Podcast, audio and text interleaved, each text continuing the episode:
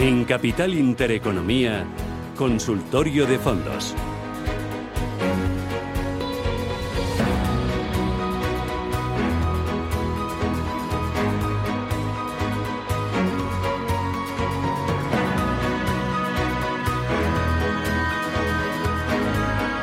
Arranca el consultorio, quedan 24 minutos y llegamos a las 11 eh, de la mañana. Esto es Radio Intereconomía.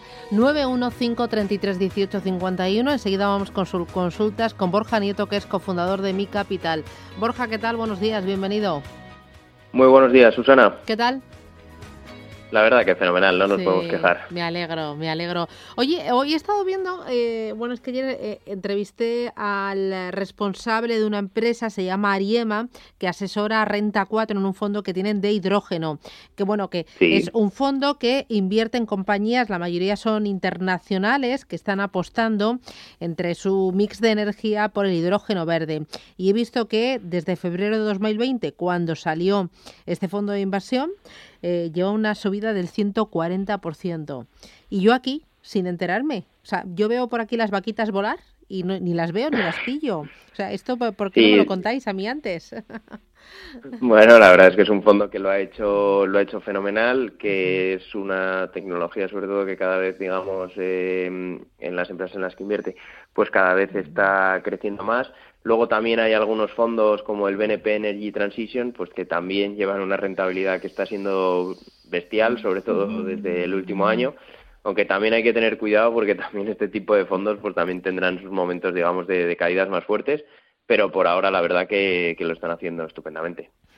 Em, ¿A ti te gustan todos, o sea, eh, em, eh, estáis incluyendo en vuestras carteras fondos que inviertan en temas de renovables, transición energética, de bonos verdes, de todo lo relacionado con el clima? ¿Eso eh, tiene un peso destacado?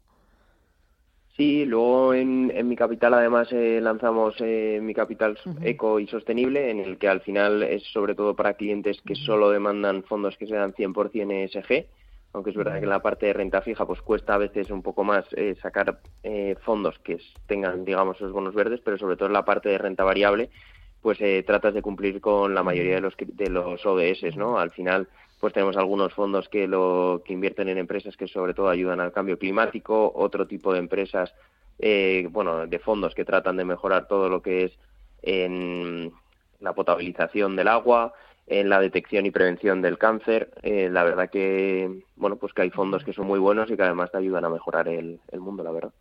Eh, oye, dime algunos de esos fondos que, que, os gusten para que el oyente vaya mirando y vaya estudiándolos.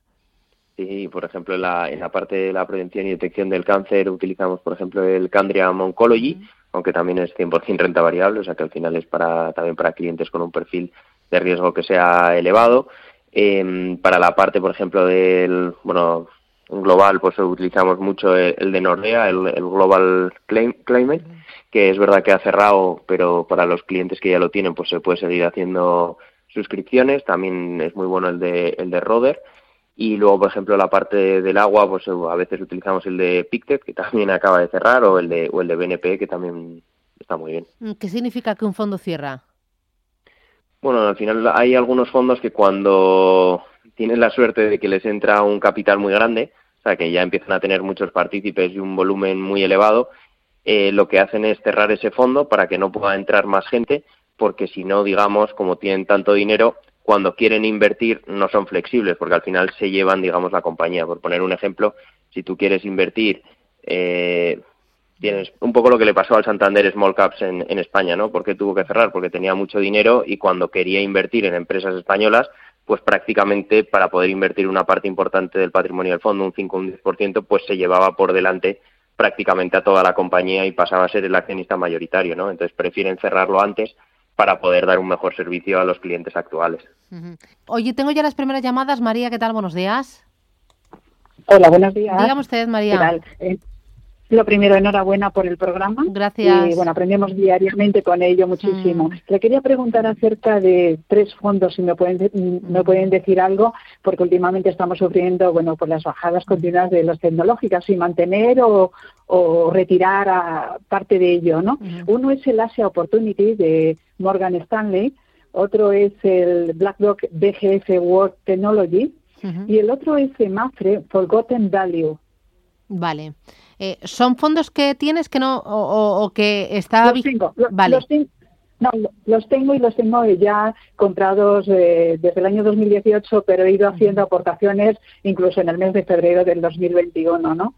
Quería saber un poco cuál es la opinión de los expertos pues muy tomar decisión de salir o no sé. Quería pues conocer un poquito o esperar, que no tengo ningún problema por esperar. ¿eh? Vale, pues gracias, muy amable. Hasta luego. ¿Qué dices, eh, Borja? ¿Qué te parecen los fondos? La verdad que tiene, vamos, unos, fondazos, ¿no? Muchos de ellos nosotros los, los recomendamos. Sí que además, y teniéndolos desde 2018, pues seguramente mm. tenga unas plusvalías bastante elevadas y eso también muchas veces pues da algo de vértigo, ¿no? Eh, nosotros el Morgan Stanley Asia Opportunities es el que utilizamos sobre todo para la parte asiática, que cada vez va teniendo, digamos, un, un mayor peso. Es un fondo que nos gusta muchísimo, pero que también tiene una volatilidad eh, bastante elevada, ¿no? Eh, dicho esto, nosotros ese fondo sí que lo mantendríamos, salvo que también tenga en, dentro de su cartera otros fondos que tengan un peso en la región asiática. La parte del BGF World Technology es uno de los fondos que más nos gusta también dentro de tecnología, junto al JP Morgan US Technology, que también lo hemos utilizado en otros momentos. Sí que es verdad que nosotros desde mi capital estamos reduciendo, eh, bueno, ya desde, ya lo dijimos en enero, un poco el peso en tecnológicas. Eh, ahora sí que es verdad que estos días está cayendo, pero hasta, hasta entonces la verdad que había subido con bastante fuerza. Y es un sector que nos gusta a futuro, pero que sí que vemos que pueda estar, digamos, un poco más caro. Y, pero dicho esto, si se quiere tener un peso en tecnología, el BGF es un, es un fondo muy bueno, ¿no? Eh, luego el de, Mafre, pues habría que ver un poco también el peso que quiere tener dentro de la cartera y sobre todo cuál es su diversificación, ¿no? Porque ahora mismo pues estamos viendo mucho en Estados Unidos, eh, una parte digamos en Asia, pero también habría que tener más fondos pues para cubrir también distintos mercados y eso puede ser uno que se puede utilizar para traspasarlo. Muy bien, Alonso, ¿qué tal? Buenos días. Hola, buenos días. Dígame. Bueno, yo creo que a lo mejor me acabo de contestar lo que iba a preguntar justo ahora, porque yo tengo varios fondos de tecnología uno de ellos es el Next Generation de BlackRock, otro es el World Technology, también de BlackRock, y también estoy posicionado en Global Digital Health de Credit Suisse. Y veo que están cayendo los últimos días. Quería saber eh, si para el largo plazo sería aconsejable mantenerlos. Muy bien, pues gracias. Hasta otra. ¿Qué dices? Bueno, es un poco la, misma línea que el oyente anterior. Sí que es verdad que tiene aquí un fondo que, que es bastante curioso, que es el BlackRock, el, Next Generations, que invierte principalmente en aquellas empresas que sobre todo estén utilizando los más jóvenes y que se consideren que son las empresas, digamos, que van a estar en, en el futuro. Es verdad que ese tipo de empresas también ha subido muchísimo y por eso también estamos algo más conservadores, pero es un fondo que tiene una filosofía que nos gusta mucho y igual ahora tendríamos un peso más pequeño dentro de la cartera, pero que para nada descartaríamos en el, en el futuro. Luego también es muy importante, bueno, que este tipo de fondos pues hay que tenerlos en, bancos que no te cobren, digamos, comisión de, custodia, que eso también es, interesante, eh, porque algunos de estos fondos, pues en función de la entidad en la que lo tengas, eh, te pueden cobrar una cantidad o no. Ya. Em, oye, ¿qué opinión tienes del Capital New Perspective? Me lo pregunta María Julián. Sí, al final es un fondo que bueno pues que hemos, utilizado que hemos utilizado mucho, eh, que, nos encaja dentro de las carteras, aunque también es verdad que tiene un enfoque ahí más global, que también utilizamos otro tipo de fondos que, que nos encajan bien, pues tipo el Seilern, el Amundi MSCI World, bueno, que, que podríamos haber ahí distintos. Entonces todo lo que es la parte global, pues también nos gusta diversificar en distintos fondos porque suele estar, digamos, la parte core de nuestra cartera, pues en fondos bastante globales. Emilio, ¿qué tal? Buenos días. Hola, buenos días. Un placer saludarle y muchísimas gracias, por este servicio público que realmente, bajo mi punto de vista, es positivísimo. Mire, yo quería explicarle que un poco una, parte de mi cartera eh, y a ver qué opinión le merece a él para estos tiempos que corren. Mire, estoy posicionado en el Bail Grifford, perdone mi inglés, eh, Wall eh, Global, eso tengo un 30%, el Morgan Stanley Asia Opportunity, que tengo otro 30%, el Morgan Stanley eh, Global Opportunity Asia, otro 30%, el, el BlackRock Next Generation, eh, un 20%, de 25.000 euros. Luego tengo otros muchos más, pero esto lo quería preguntarle. En principio, ¿qué opinión le merece esta cartera? Pues nada, gracias. ¿Qué pues dices? Bueno, un poco en la, misma línea que, los anteriores. La verdad que tiene unos fondazos. El Bailey Clifford es el que comentamos la, última semana aquí. Es un fondo muy bueno de renta variable global, que sobre todo está dentro de la parte de crecimiento de las carteras.